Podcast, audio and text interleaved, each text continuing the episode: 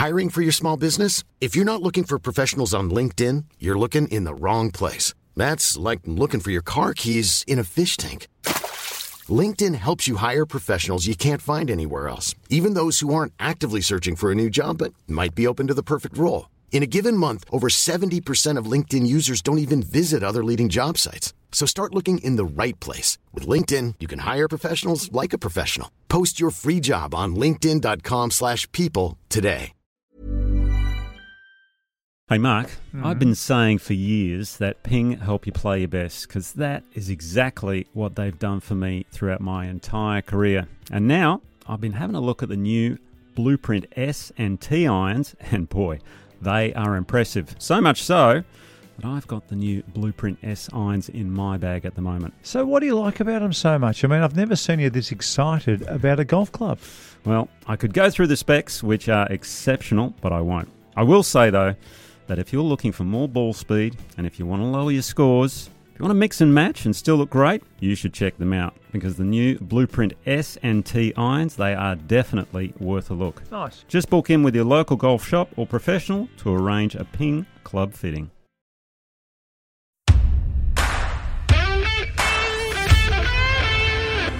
It's week 11 of the golfing calendar. And today on Talk Birdie to Me, Nick O'Hern and Mark Allen aren't at Australian Golf headquarters. They're doing the show on location, different locations.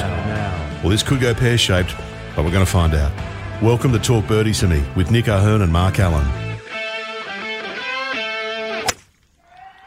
So, just push that little button and let's get going. It's as simple as that. Well, this is a bit of an experiment for Talk Birdie to Me. Uh, I'm overlooking the fourth hole at the magnificent, mighty Box Hill Golf Club, and Nick O'Hern's up at Cathedral. G'day, Nick. Hey, g'day, Mark. I'm about 10 minutes from Cathedral, so uh, played a bit of a golf this afternoon. Unfortunately, double bogeyed the last, Oh, so no. I wasn't very happy about that. But, you know, but this, uh, but the 19th hole is going down well right now. A little glass of Chardonnay, perfect. Are they ever going to cut down those trees on the 18th hole at Cathedral in the middle of the fairway? Is that ever going to happen? Yeah, that's gone. No, the, the, the willow tree's gone. Oh, wow. When did that happen? No, there was only one. It, it got it. It got struck by lightning. I don't know about a year ago or so, and a lot of the members were thankful, and some were uh, were not so much. So there's still debate about whether it was good or bad. I was going to say there are some trees get removed from storm damage. Uh, hopefully, that was one of them. Anyway, it doesn't matter.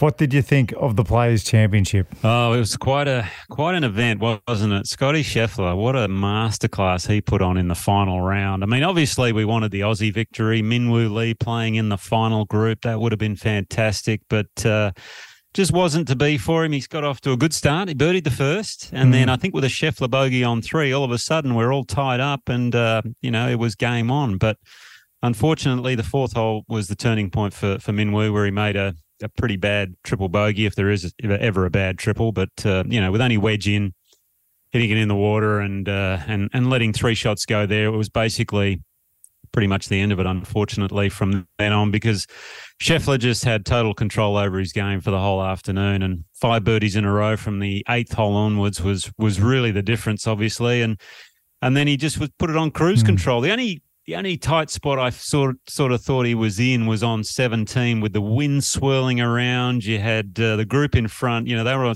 standing on the 16th green watching. Uh, who was it? Tommy Fleetwood, I think, Yeah, and Cam Davis. in the Yep. group in front. Both hit it in the water. Cam knocked it over the back in the water. Yeah, and and Fleetwood uh, was short in the water. So if you're watching that, you're thinking, my goodness, this is going to be so tricky. But uh, Min Woo was up first because he birdied 16, and he had a really good gap wedge, middle of the green, exactly what Scheffler needed to see. And then he put the put probably his best swing in on the day. And um, even if he'd have knocked it in the water there, it wouldn't have been too much of an issue. He had like a four or five shot lead at that point. But um, moved back to number one in the world. Obviously, it's been between him and Rahm of late, and and uh, he put on a masterclass that back nine and, and the whole day really, and deserved Players Championship. What, what were your thoughts about the whole day, Mark? Well, look, I loved it. I thought Scheffler just, there's nothing. Every, every, he had a day where everything went right. I mean, the chip in to get the five birdies in a row started was enormous. To Min Woo Lee finally making birdie on 16, and he could get a look at what that hole was like because I, I noticed that too. Exactly what you said there. They would have been watching Fleetwood and uh, Cam Davis both hit it in the water. And I reckon there must have been a mental fist pump when Min Woo Lee's birdie putt went in from 10 feet mm. because that meant he got a look. he absolutely got a yeah. look at what the wind can And, and you, you know, I mean, you, you've been at this level, Nick, for a long, long time. You played at that level. Yeah, you can tell a lot, can't you? You, you can tell from the sound of the ball of of the strike. You can tell by the flight. You can tell just by standing there on the tee and, and the wind coming up, and you go, oh, he got, he got screwed there. You know, the wind came up, and that's why he's ended up short. So. Yep. When Min Woo birdied 16, I, I just knew everything was going to fall into place for him, and, and it did. It was incredible. Yeah, I mean, it really was just incredible. I don't know if you saw a graphic, you know, on the uh, earlier in the week of the of the way the the wind swirled around 17. You know, they they showed something where down below where the water was, the wind was going this way, and then they showed mm. a hmm. graphic of it higher up in the air, and all of a sudden it's swirling around and going in different directions. I mean, if you were a player, you would not want to see that graphic because it just would have given you nightmares all week about which way the wind's going. And basically, I think Min Minwoo Lee was there, you know, on that tee, and and this is I know you don't like this, Mark, but when they toss, you know, grass in the air yeah. at ground level, trying to figure out which way the wind's going. I mean, when the ball is 100 feet in the air, it has nothing to do with, oh, with, with, what's on ground level, obviously. So I know you hate that, don't you? I've got a question for you. I do kind of hate it, but I've, I've got a question for you. Um, you know, all the things that you, you spoke about that graph that we all saw on the TV. With the big TV screens that are everywhere on the PGA Tour, do you ever get to see some of the broadcasts and, and, and, and as a player, do you see any of those stats? Because you know, what we see at home, I often think to myself, God, if the players actually saw that, or, you know, you could really take advantage of some of those things. Did, are those things shown to you when you when you're actually playing? You actually can see those things. I mean, they have the screens all over the golf course, as you know. But generally, when someone's playing, they will turn them off. But between shots, you can see all the all the data and all the uh, statistics coming hmm. on of how many balls are in the water and and someone's hitting a shot here or there. But yeah, no, it's it is there for the players to see if they did want to. I mean, it's probably similar in baseball stadiums and basketball. You know, they can watch the replays and things like that, I guess. But um, there are certain things you want to see and and some that that, that obviously you don't. But uh, you know, going back to Scheffler, what what an incredible run he's had. I mean, six wins out of his last twenty seven starts. I yep. think. I mean, he started his run last year in Phoenix. Yeah, last year in Phoenix he won, and he and he you know won four of six events, including a Masters, and then this year again he won Phoenix again. So the signs are there for another big run. But it's been basically between him and Rahm as to the number one spot in the world, and then you've got, in a way, a, a bit like tennis. You know, in tennis you have Federer. Nadal and Djokovic. Well, in golf, we're seeing that uh, mm. with um, you know Scheffler, Rahm, and Rory at the moment. And Rory probably needs to get his butt in gear to uh, to really try and challenge these two guys. And and with the events coming up uh, with the Masters, the match play, things like that, it's going to be so much yeah. fun watching these guys play. Couple of records that are noteworthy as well. Uh, Scheffler became, I think, only the third player to shoot in the 60s all four rounds at the Players' Championship and win the tournament. Uh, and also, he becomes the third player, uh, just paired with Tiger and Jack Nicklaus, to hold both trophies, uh, the Masters uh, and the Players' Championship at the same time. So uh, when, when I watch him play, Nick, and you know, I'm, I'm doing my uh, masterclass. It's my turn this week. I'm doing on what I love about his golf swing, and so hang around for that. But yeah. um, uh, when I watch his golf swing, we've spoken about this before. He looked like a Kingston Heath Pettit player to me. He started to look a little bit better because we're starting to get used to that golf swing of his, though. But I just can't see him not winning a major this year. That that's where I'm at. Mm. I think he's he's as likely to win a major as anyone I've ever seen since Tiger Woods. I mean, you'd see Tiger Woods play early in the year and you go, well, he's got to win one. It's an absolute guarantee. Mm. No other player has done that for me. You know, even Jon Rahm, when he's when he's just mashing it all over the place and just destroying fields, I just feel like Scheffler is a Monty, an absolute mortal lock to win one of the majors this year. Yeah, I, I, totally agree. And, and really, I think I'm, I'm going to go out on a limb here and state that the big three I just mentioned of Scheffler, Rahm, and Rory, I, I think they're going to they're going to share the four majors. Someone, one of them is going to win two, and then the other two guys mm. are going to win one each. That's that's my call on that side of things. And um, you know, his you talk about his golf swing, and if you look, they did a, a close up of his footwork And if you watch that back foot, it slides a good foot, foot and a half on the follow through. It is amazing, but it's almost a bit old school if you watch, you know, Norman back in the day yeah. or, or Mark Calcavecchia, those style of players. It was a bit of the norm. And in the modern era now, it's it's very rare. And in a way, I think it's a great thing for golf because it just shows that it doesn't matter how your feet and everything are moving mm. as long as it's moving in the right direction. And and he's the prime example of it. It's just so much fun to watch. Well, he's uh, his coach Randy Smith, who I met a long, long time ago um, at uh, in Dallas there somewhere, Royal Oaks or something. I think the golf course is called uh, where he's been teaching there. Um, I met him there, and he becomes now kind of a, mythical figure himself. You know, it's amazing. You got Harvey Penick, you got uh, Randy Smith. There's there's quite a few legendary coaches that have been made on the back of player success. Butch Harmon, of course. Uh, I mean, to me, he's just had the the best record of everybody. Who are the legendary coaches that you know you'd you'd see uh, on your PGA Tour travels? Oh, in the US, I mean, Sean Foley was around quite a lot because he had uh, Hunter Mahan and Justin Rose and Tiger Woods for a period. Mm. Obviously, Hank Haney. I mean, whoever Tiger was with at the time. Obviously, Butch Harmon to start his career, and then through the middle part, it was Hank Haney, then Sean Foley, and and then he's been doing it a lot himself of, of late, obviously. But um, yeah, those sorts of style players. But I think on a local front, I mean, I tell you what, Grant Field, he's really got a lot of players under his wing. Obviously, Cam Smith's his big guy, yep. but Louis Dobbelaar, who just won in New Zealand as well, he's another one that's coming through. And uh, but Grant has a lot of good players, obviously here in Australia as well. But just uh, going back to Sawgrass, I wanted to sort of ask you a couple of things. What do you think about that 17th hole, you know, the par three? It's the best thing in golf this time of year. I, I absolutely, I, I cannot love it anymore. You know, I reckon the first time I saw it, I thought, wow, it's kind of a bit gimmicky. Now it really has a home yeah. in the top echelon of what is great to watch in golf. And, you know, purists will probably hate it. But my God, when you've got the best players assembled and they're playing for the most money and they come to this little hole and they don't play it from the backs, you know, the people who set up the golf course, they don't push it all the no. way back to 137 yards or whatever it is. It's moved a long way forward. It's a wedge. It's a wedge. It's a wedge. And if it's into the wind, you know, it's a strong wedge. And, and the longest players are hitting yeah. that wedge. That's it. And it, it, it's, yeah. it's fair. To me, it's absolutely fair. You've got four wedges, find one that works and knock it on that green and walk away with all the cash. And by the way, did you see some of the cash that was handed out this week? Just while we're on it. No, I certainly did. Oh, it was uh, insane. I mean, what was it? Four and a half million for the winner. Scheffler, four and a half million dollars. Just his caddy, by the way, and I saw this stat during the week, makes four hundred and fifty thousand US dollars. if if you just have a look at the wins, I think his caddy has made creeping up to $2 million in the last 13 months. Scottie Scheffler's caddy. So an enormous amount of money. Um, Hatton, 2.7 million for second. 2.7 million US for second place. Then you go down to Viktor Hovland, 1.4. What a round he had, by the way. Oh, yeah, incredible. Can we, to birdie the last five holes in a row, to shoot 29 on the back nine, to, to sneak oh. in the second. Ridiculous. Did you see that shot on 18?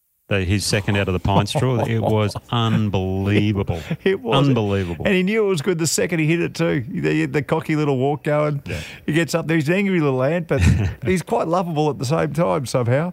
And then you get down to our guys tied for sixth. Min Woo Lee, seven hundred and thirty-six thousand dollars, and that's uh, with Cam Davis as well. So creeping up on what's the Australian peso at the moment, Dan? It's about uh, 66 cents or something. So it's creeping up. It's creeping up to like a 1.1, 1.2 million Australian dollars for coming tied sixth. Scheffler's caddy's got you know, made two million bucks.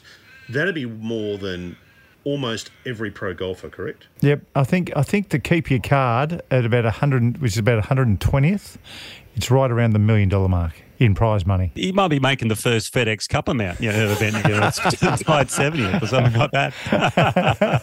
Which is incredible. Let's quickly talk about the Australians while we can. Min Woo, amazing performance. Uh, we saw the stat during the week that he shot 66 in the last round of the Honda. If he shoots 67, he doesn't get to number 50 in the world rankings and doesn't get the play. So that 66 in the end has made him a lot of money. Um, and the way he handled himself and the way he's been playing lately too. I saw a great tweet and I, I put it on our WhatsApp. His international starts just of late, he's done very, very well. I mean, he's really starting to be a very good player. And, you know, most kids who are 21 years old, 22 years old, they're still in college in America. They're still playing in Hawaii in the collegiate circuit. This kid is playing at this level already, and he's what 22. I think Dan just told me he's 24 years old. Most kids at 24 years old, I mean, they're battling away on the Asian tour, or they're still in college golf. For what he is doing at the moment, the way he's playing, and even the way he handled himself after making a couple of sevens, I, I just thought that was brilliant and the birdie 16 and 17 uh, in that situation, you know, just just to get something out of the round. So he walks off that last hole, even though he bogeyed 18. He walks off 18 with probably some positive thoughts. Yeah, I mean, the way he just handled himself after the double on 11, I thought mm. the last seven holes, what did he play in? One under, I think, mm. or, or around level par. But yeah, he birdied uh, 16, birdied 17, bogeyed the last, unfortunately. He needed a top four or better, I think, to get him full membership yes. on the PGA Tour. But right. he's he's still going to get starts coming up. Obviously, the top ten gets him into the Valspar, which is at Innisbrook uh, this coming week, so that'll get him in there. He'll be in the match play because he's top 64 in the world. So there's plenty of opportunities for him to still get his uh, his PGA Tour membership, which is fine. But the way he handled it down the stretch was was very impressive, and I think that comes from you know, a lot of the things we do here in Australia with our young players, Golf Australia has these high performance programs, and he's obviously come through that and done a wonderful job there.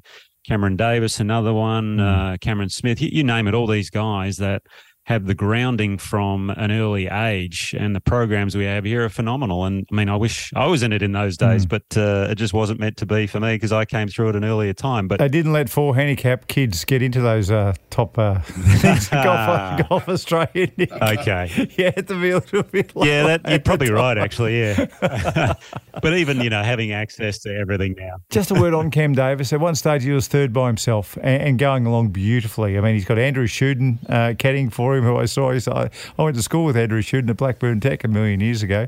Uh, so it's funny seeing him still going, getting around caddying, which is fantastic. But just uh, just give us a few words on Cam Davis. I, I, thought, even though he finished tied sixth, he's tracking the right way, uh, a bit like. Um, Jason Day, who didn't finish top 10 but finished top 20.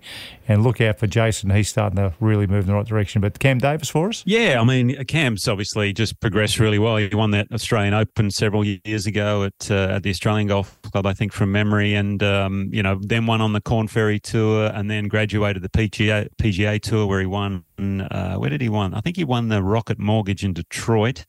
And then he had uh, the President's Cup, which is fantastic. So mm. it's trending and progressing in the right direction. But then all of a sudden, he had a bit of a strange start to the year. He missed five cuts in a row, which is very unlike him. But he has he has the game perfectly suited to America. I mean, they were showing the statistics about the apex of his ball flight is the highest among any mm. of the hmm. players on the PGA Tour. So, and that's what you need in the US. And it's only a matter of time until he was going to put a good result together. But I tell you, unfortunately, 17 cost him. Like a lot of others, he made yep. double bogey there, and he ended up what finishing in a tied for six. There were actually three holes in one through throughout the week. And and the, the best one for me was Aaron Rai on Saturday. He's yeah. a he's an Englishman, plays on the PGA Tour. Have you seen him by the way? He's yeah, got two, two black gloves. gloves on. Yeah, unusual. He also has iron covers on his irons. You ne- have you ever seen that on a He's not going to be in a group of mine anytime soon with two gloves and iron, iron covers. There's just no way. I wonder. I wonder if he's got a scorecard holder yes. and a uh, and a groove cleaner as well. You never he's know. got the umbrella holder. he's got it all. hey, um, uh, yeah. uh, look. If, if, you didn't hear us properly at the start, uh, I'm at Box Hill Golf Club this week. Nick's at Cathedral. Uh, so it's the first time we're doing it remotely, and um, hopefully you're still enjoying what we're saying. Now, Nick. Uh, we know Jack Nicklaus, we know Arnold Palmer, we know Gary Player. We know all the older players are talking about rolling the ball back. Well, there's been some news. There is some mm. news, and it's been it's been ticking along for a while. The USGA and the R&A, they're basically the ones who have got to make this decision. And I did see a little note uh, from the Golf Digest magazine here in Australia. Uh, they're reporting it now. Everybody is reporting it right around the world. It's going to be interesting to see how they work because what they're talking about doing is just having a ball for elite competition Now, that'll be professional golf tournaments and it'll be the highest level amateur golf tournaments as well. Uh, once upon a time, they used to do the ball measuring at 104 miles per hour club head speed. That got moved to 120. And what they do is the ball can't fly a certain distance when the ball is hit at 120 miles per hour with the machine, with iron, with iron Byron. They're going to move that up. Yep. And they're going to keep the distance the same. So I think it's 320 yards, but they're going to move the club speed up to 127 or 128. It's one of those. And the ball Yep. is not allowed to go. Now, I, I, I know this just from my ol- older days at at another. Uh, when I used to play TaylorMade stuff, so when the Pro V1 um, X and the Pro V, the Pro V1 X and the Pro V1, that's Titleist version. TaylorMade have got the TP5 and the TP5X. When Dustin Johnson hit both balls on the TrackMan, it was 12 yards difference, and that is just because one ball spins and one ball does not spin. His club head speeds up around 122 miles per hour. That's it. That's that's where he's at when he when he when he tries to send one. For most players, we're back at 104 if we're lucky. For for us, you know, who are 100. finished or 100. That's right. I, I think the tour average. I think it's still at 112 or 114. That's the tour average club head speed with the driver. Now I don't know about you, Nick, but when I hit the Pro V1 or the Pro V1X through the air, I can't tell the difference. I can tell the difference when I chip around the greens, but I cannot tell the difference the way the ball flies. And I'm being told that that's by design. It exponentially helps the really quick club head speeds. So I like what they're doing because I think it's if if they just make the ball spin again. And, and, and all roads lead to this. If they're just going to make the ball spin again, it's going to do two things. It's going to slow the ball down, which is magnificent, but it's going to bring in the hook and the cut as well. And I reckon we're all on board. Exactly. I reckon we're all on board for that because at the moment, the, a, a Titleist Pro V1 hit by somebody with 125 miles an hour club head speed, it's not a golf ball. It is a Scud missile, and it just does not stop. Yeah, no, I, I'm I'm with you, and and I've been for bifurcating the rules for a little while. I mean, in my latest book, I wrote a bit about uh, two things that I think should happen. Is number one, make the ball spin more. I mean, it can still, for me, it can still go the same distance. I don't care as far as it, if it goes the same distance, but if you make this ball spin more, all of a sudden. It's going to go offline quicker. That's right. So that means, yes, if you want to go at it really hard, that's fine. And if you hit it flush, well, fantastic. But if you have a slight mishit or you don't quite catch it, it's going to go sideways on you. So that's number one. And then number two was is all to do with the size of the driver, really. I mean, they're up into the over the 400 cc's or whatever they are these days. But if you roll that back to around 300 or under 300, then all of a sudden there's a premium on hitting the hmm. center of the club face again. And the reason these young players can go at the ball so hard and and create these swing speeds. Now you were talking about the PGA Tour average around the 114 or whatever, Yep. but you know now, there's some scary statistics around the Corn Ferry Tour players who are the up and coming and the college players, and they are hitting the ball much, much further than Yep. the PGA Tour players.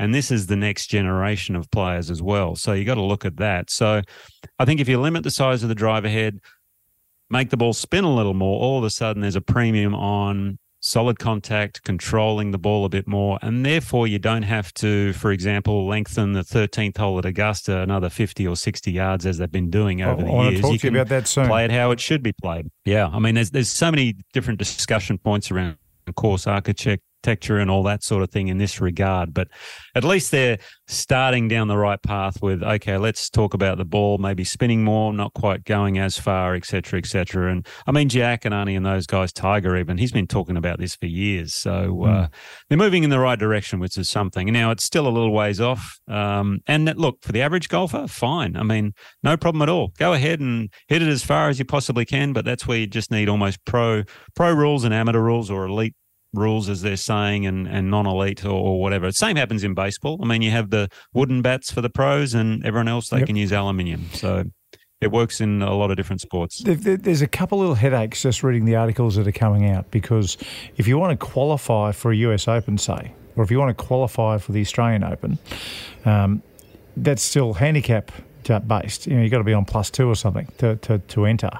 So so that's got to change because if we're playing against, if you're playing in the Wednesday comp, for instance, the Wednesday Stableford comp, and you're allowed to use whatever the hell you want, um, then you can get down to that plus two. So I'm not sure how they're going to do it. Um, I, th- I think they're just going to leave it. Probably they'll probably just leave it, but there are question marks like that that do make sense to me. I think it's just really easy. I think it's as easy as pie. If you're going to play in a professional event, use this new ball. If you're going to play in an amateur event where it's a scratch event um, and, and not the club championship, for instance, then you just use this new ball. And I think in the end, Nick, if I was an amateur coming up and I knew I was going to turn professional, then I don't use the Pro V1 Super Ball. I, I use the Pro ball that I'll be using when I turn pro. Yep. I, I think that's as simple as that. And unfortunately, unfortunately, that's just the way it's going to have to be moving forward because I, I think I think the cl- um, the club makers, Titleist and Callaway and Srixon and all these guys, I think they're going to have a say. So if they're going to make two balls, let's make two balls. Let's get it over and done with, and let's bring some of these golf courses back. So, like you say, you don't have to lengthen the the 13th at Augusta by 50 yards. Yeah, I mean, the, the manufacturers will definitely have a say. Don't worry about that because they're the one that are uh, that are you know driving the dollars and cents in all this sort of thing. But the thing is, it's only really going to matter for people who have swing speeds of 115, 20 mile an hour anyway. For the, us who are at 100, 105, we're not really going to lose any distance, maybe a few yards, but not like 20 or 30, which the long hitters will will eventually lose. Okay, now we, we've got to have a break. It's been a long night. It's been a long, busy nine holes. uh, but I can tell you. We were we, grinding for pars there. We got some big feedback. We got some feedback uh, for the editor coming up next. Uh, let's just go in and have a nice little sausage roll and a drink, and uh, I'll see you on the 10th tee.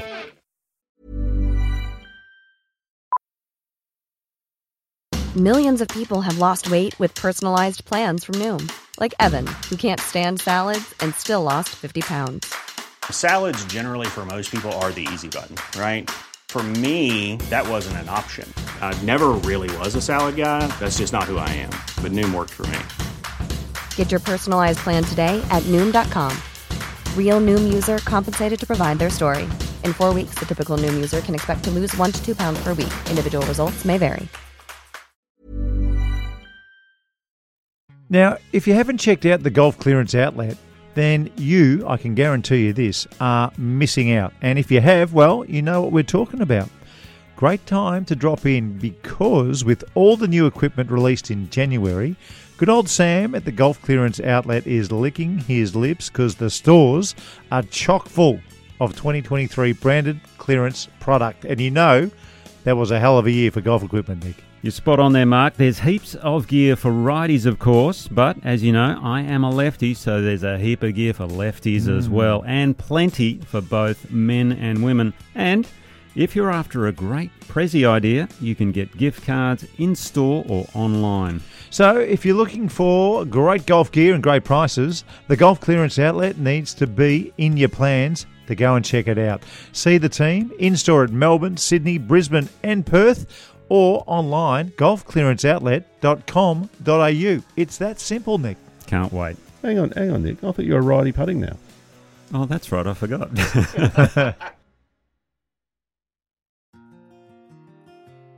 hey, Nick, I know you've heard of the Watch My Numbers app. It is brand new and it is going to dominate the golf app scene for a long, long time.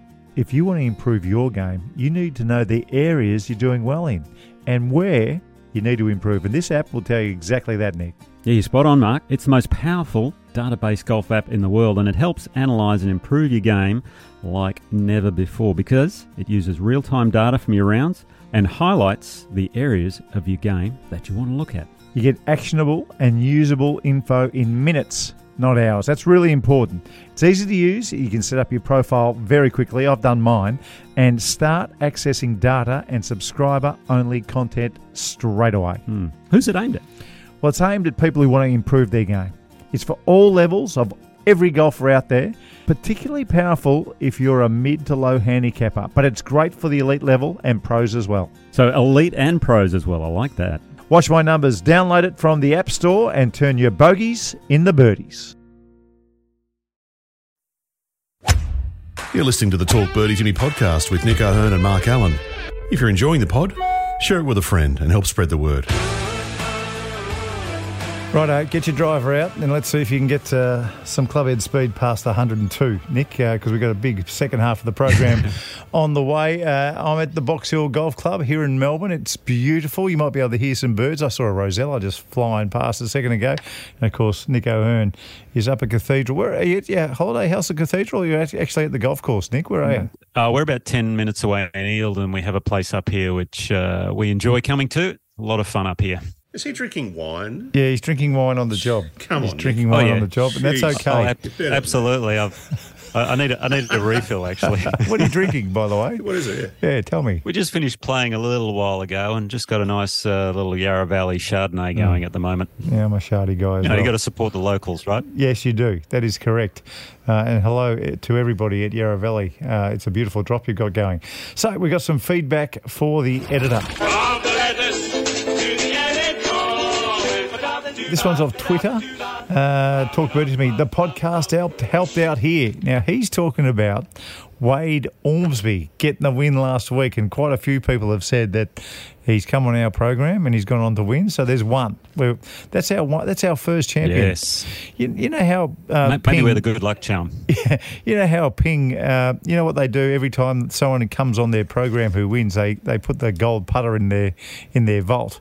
What we should do, anyone who comes on our program who then goes on wins, then we're having some Yarra Valley Chardonnay during the show. that should be our tradition from now on. Oh, there you go. And that was from Wayne, 1965. Bald and fat, 1965. Good on you, Wayne. That's what he's got. Stephen Roach, just a coincidence that this came after a great interview on Talk Birdie to me. Good luck, charm. Yeah, I think Very we nice. might. Good on you, Stephen Roach. That's another one. Um, and this one's from Apple, the Apple, where you can leave your uh, feedback on Apple podcasts. Great to have two local blokes talking about the great game of golf. Good to hear the stories from their time on the tours and also discussing the local tournaments. Always great to hear about local up and comers. Uh, love the stories about other pros and the masterclass is great. Hang on for today. Then uh, it's a ripper today, Scotty. Um, and would love to hear a little bit more about local courses. Yeah, we can start doing that a little later in the year. Keep up the good work. Good on you, Scotty. Thanks for that one. You got some there, Nick, or you want me to keep going? Beautiful. No, I'll. Uh, I'll keep going. You well, just drink your wine, all? From Yeah. uh, Paul. No, no, no, no. You just hang on. You just take a break, mate, because this is one's going to be about you. You see. So Oh, this is from Paul Marshall. Love the podcast. Long live Talk Birdie to me, and a couple of blokes and a couple of beers, which is your other podcast going at the moment. Here we go. I've listened to Mark's media work over a long time, and it is super inspirational, super helpful with his golf wisdom, and is funny as. And he did just say right at the end, a little bit of a nice plug for me. Nick is brilliant too, but it's really all about you, Mark. Don't worry. I was, wait, Did Nick add that on? I was waiting to see how you're going to get that in, but you did well. Rory the Hammer. uh, what's this now? Now, why why isn't the bloke on the right wearing the name tag too? Now, this was in regards to your picture with Clint Eastwood last week. Why didn't Clint have Yes, a name tag? on? He- He, doesn't need a name tag. He's the last bloke Well, I don't think world. Clint Eastwood. I think uh, he, he certainly doesn't need one. And um, yeah, if you if you upset Clint, well, he'll uh, say, well, Oh. What's his catchphrase in there? Is uh, well, do you punk or something like Yeah, that? So, you I don't feeling know, lucky, whatever punk? it was. Uh, and this one's from Bahama Golf Pro. Talk to you. Would love to see Paige on your podcast, Paige Spiranac. She's all over the country at the moment. Uh, Bahama Golf Pro, uh, yes, it would be wonderful, but uh, she's very expensive, I'm told. so uh, we, we'll, we won't be able to get her on the podcast, uh, unfortunately.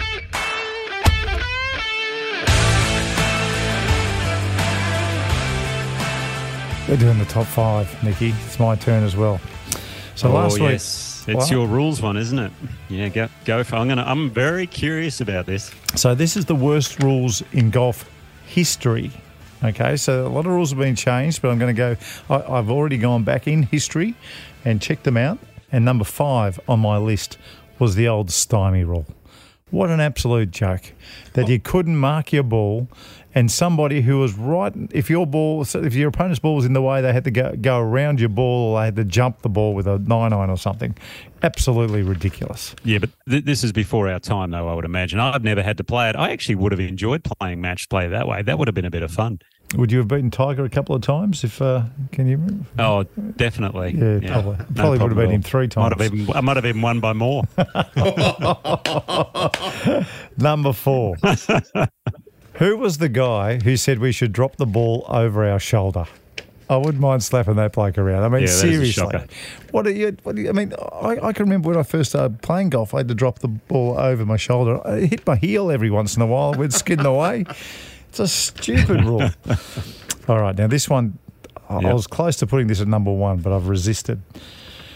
Local rule here, a local rule, and many clubs do it.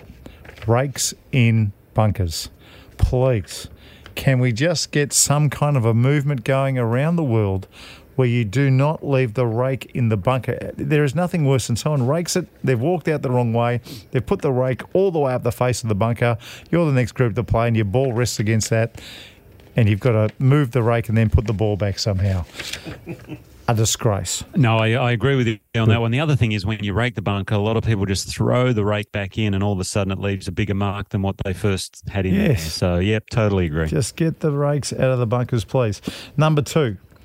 This is inspired by your wife, uh, Nick. Mud balls. And I mean that Okay. the nicest possible way. Oh, So we're talking about when you get some mud on your golf ball. When you get some mud on the golf ball. Hello, Alana. That sounded bad, but it was it, it wasn't meant to be. When you're playing golf and there's mud on the golf ball, you should be allowed to wipe that off because that is like playing lawn bowls. The bias on the ball actually throws it off a fairway though, million right? miles. Only in the fairway, I'm with you. But if there is mud on the ball and, it, and it's a big chunk of mud, you should be able to take that off.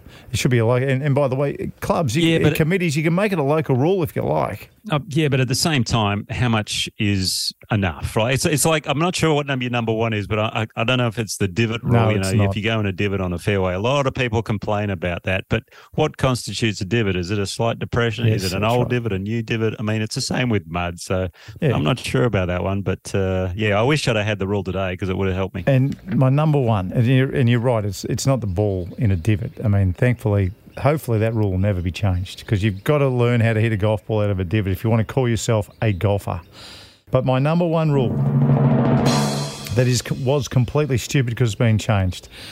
Once upon a time, you could put your putter down behind a golf ball on a putting green, and if that ball moved, even if you didn't touch it, you were deemed to have made it move, and it was a one shot penalty if you moved it back and a two shot penalty if you did not. And that was the stupidest rule in golf. And thankfully, it has been changed. Well, it's only been changed in like the last five years, isn't it, Nick? Only two years ago, Yeah. maybe. I, I don't know how recent it was, but no, I, I totally agree with you on that one. That that's a good one. What, what do you? How do you feel about patting down spike marks and all that now? Yeah, I don't mind them actually. Well, we, no one's wearing metal spikes anymore, so I'm very happy that you could tap No, down the a spike marks. Oh yeah, on the PGA tour. Yeah, on PGA tour. Yeah, so those guys are happy. So are you allowed to wear spikes? I'll give you a few tours, Nick, because you'll know this. So, Tick, you are allowed to wear metal spikes on the PGA Tour. DP World Tour, are you allowed to wear spikes? Yep.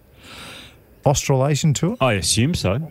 I don't think you are. I don't know. I don't think. Eh, eh, I Really? mean, Okay. when Tiger comes down, does he wear spikes? No, he's not a spikes guy anymore. Yeah, well, he's still wearing the FootJoys rather than the Nikes. Yeah, Remember? that's right. That's right. That's right. So that's my top five. If I have missed any rules that are so stupid in this game that you want to change them, just get in contact with us on our socials, and there's a half a chance we're going to read them out in our uh, tweets to the editor next week, or the Facebook to the editor, whatever you want to call it. We'll read them out. Now, Nick, uh, you got some results for us from around the world. I know you mentioned one before that we need to talk about. Yes, absolutely. Obviously, we're uh, Wade Ormsby's good luck charm after we did that little special bonus podcast with him. He went on uh, the 42 year old won the international series in Thailand, which is part of the Asian tour. Now, he's obviously dying to get back on live, and this was a big step in the right direction. Closed with a final round 65 and then went into a playoff with, uh, you're going to have to bear with me on this name, That's the toughest name. Chunbungdam. It's him. That was a tough one, that one, yeah. But th- anyway, fourth Asian win fourth Asian Tour win. Uh, he won the last one was 2020 Hong Kong Open, fantastic. And he just, I was talking about Grant Field there uh, earlier. He's Wade's new coach, and he's been working with him and doing some really good stuff. So uh, also there, Zach Murray, who had a share of the lead going into the final round. He fa- he still shot one under 72, but he finished tied for 12. So that was the Asian tour, and then more locally as part of the Australasian tour, Louis Dobbelaar, another Grant Field Mm. protege, uh, got his first professional win. Fantastic for Louis, 21 year old. He outdueled the local New Zealander Sung Jin Yao. Uh, Louis had his dad on the bag, Vince, at, at the New Zealand PGA at Gulf Harbour. Now, get this: he played his first 52 holes bogey free. You're joking. I mean, that is Nice. unbelievable. Almost almost went three rounds bogey free. Uh, the other mover in this one was Michael Hendry shot a nine under par 63 in the final round. And the reason I sort of mentioned Michael, he had a nice top 10 finish there, was because of the order of merit. Um, on the Australasian tour, Micheluzzi, still number one, Brendan Jones, number two. And if we take out, let's see, if we take out Smith, then you've got Martin next, uh, Hmm. yeah, Andrew Martin, then Tom Power Horan and Michael Hendry after that. So it's hotting up those final, you know, three to well, the top three places not that that already don't have the DP World Tour card. That's the guys that you got to look out for. So Micheluzzi, uh, you, I mean, you know, you could probably say he's wrapped it up as far as having one of those three. Brendan Jones, you asked last week Hmm. about whether he would take up a DP World Tour card, but I did hear from a friend of mine who uh, helps out Brendan in a way um, in regards to he's looking for the top spot because if you get that number one spot on the Australasian order of merit, that gets you into the British Open. So that's what BJ is really trying to knuckle down on, and uh, he's got to make a decision. He'll have to play the last two events, which will be what have we got? New South Wales Open this week. And then the national. And then the final event down at the National, yeah, which we'll be uh, doing the commentary for. So that'll be a lot of fun. Great Uh, stuff. So, Nick. and oh, I got to mention this, by the way. Yeah, I got to mention one more thing. This New South Wales Open this week at Rich River, they had the qualifier. 19 year old amateur Ethan Harvey shot an 11 under 61. How To good's that to get into the New South Wales Open? I love to those qualify. stories. if you shot six under, you missed out. Sorry, Oh, my you got to shoot seven under or better. Unbelievable. Yeah, Yep. there are some hot golfers in this country at the moment. That is for sure. It's time for the masterclass.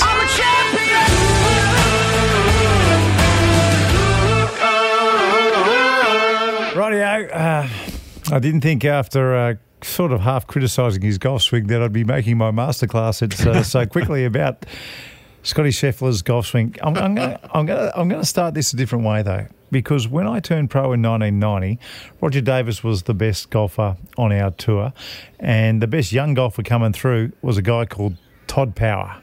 And I loved Todd Power. I loved him. He used to win tournaments in Canada. He was winning tournaments all over the place. And he was a bit of a mover and a groover. And I just liked the way that he got about town. One day I asked him, you know, after a tournament, I said, What are you thinking about? Because I used to stand behind Todd Power and just watch him hit ball after ball after ball because it was just hypnotic watching Todd Power hit golf balls. I said, What do you do? He goes, It's pretty simple. He said, On my backswing, I try and make my left arm go across my chest, and on my follow through, I make my right arm go across my chest. And that's all Todd Power had been thinking about since he was a junior golfer.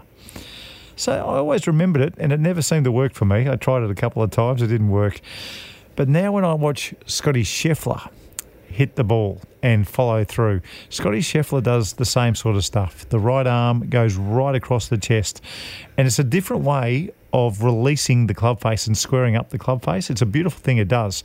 I think it does two things. It gets your arms moving past your body earlier than you normally would, getting those arms right in front of the body because you're trying to get in position to get that right arm to go across your chest. But also, it stops you rolling over. It stops the club head really rolling through impact. And that's why he can keep the ball, keep his club heads, excuse me, really, really square through impact and it stays square. And I think it's because he keeps that right arm across his chest. So if you are a roller of the club face, give it a try. I mean, it's not going to work straight away, but put it on video and see if it works because quite often, you know, it'll look right on the video, but it won't feel right. And I'm always trusting what it looks like on the video. Don't know about you, Nick, but that's that's, that's always been my thoughts when you're trying to fiddle around with your swing. Yep, love it. Sounds good, and I look forward to seeing that on the uh, on the socials on the uh, on the video. Righto, uh, it was a bit of an experiment this week with you up at Cathedral and me at Box Hill. It's a beautiful place, and you know the, the Box Hill Golf Club. We've got the pro am coming up too soon on the 23rd of March. So make sure you come down. I'm going to shoot about 65 in the morning, and then host in the afternoon. Nick, I'm going to see you at uh, Australian Golf headquarters next week. Catch you then. Look forward to it, mate. Cheers.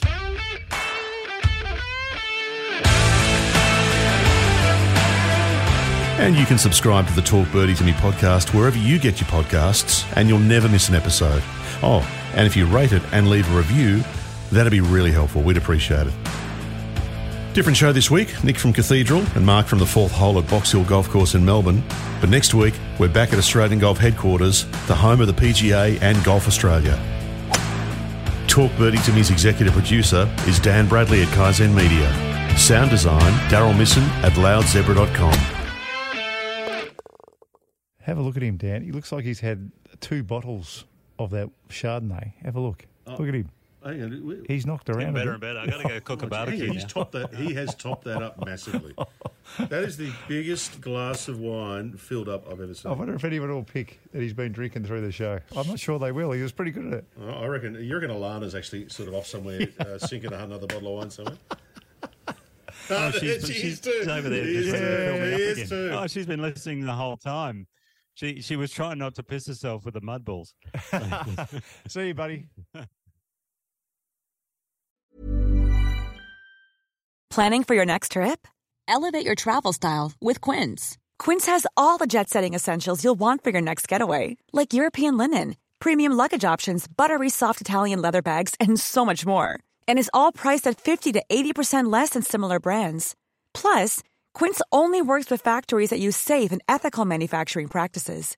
Pack your bags with high-quality essentials you'll be wearing for vacations to come with Quince. Go to quince.com slash pack for free shipping and 365-day returns. Mom deserves the best, and there's no better place to shop for Mother's Day than Whole Foods Market. They're your destination for unbeatable savings, from premium gifts to show-stopping flowers and irresistible desserts. Start by saving 33% with Prime on all body care and candles. Then get a 15-stem bunch of tulips for just $9.99 each with Prime. Round out Mom's menu with festive rosé, irresistible berry chantilly cake, and more special treats. Come celebrate Mother's Day at Whole Foods Market.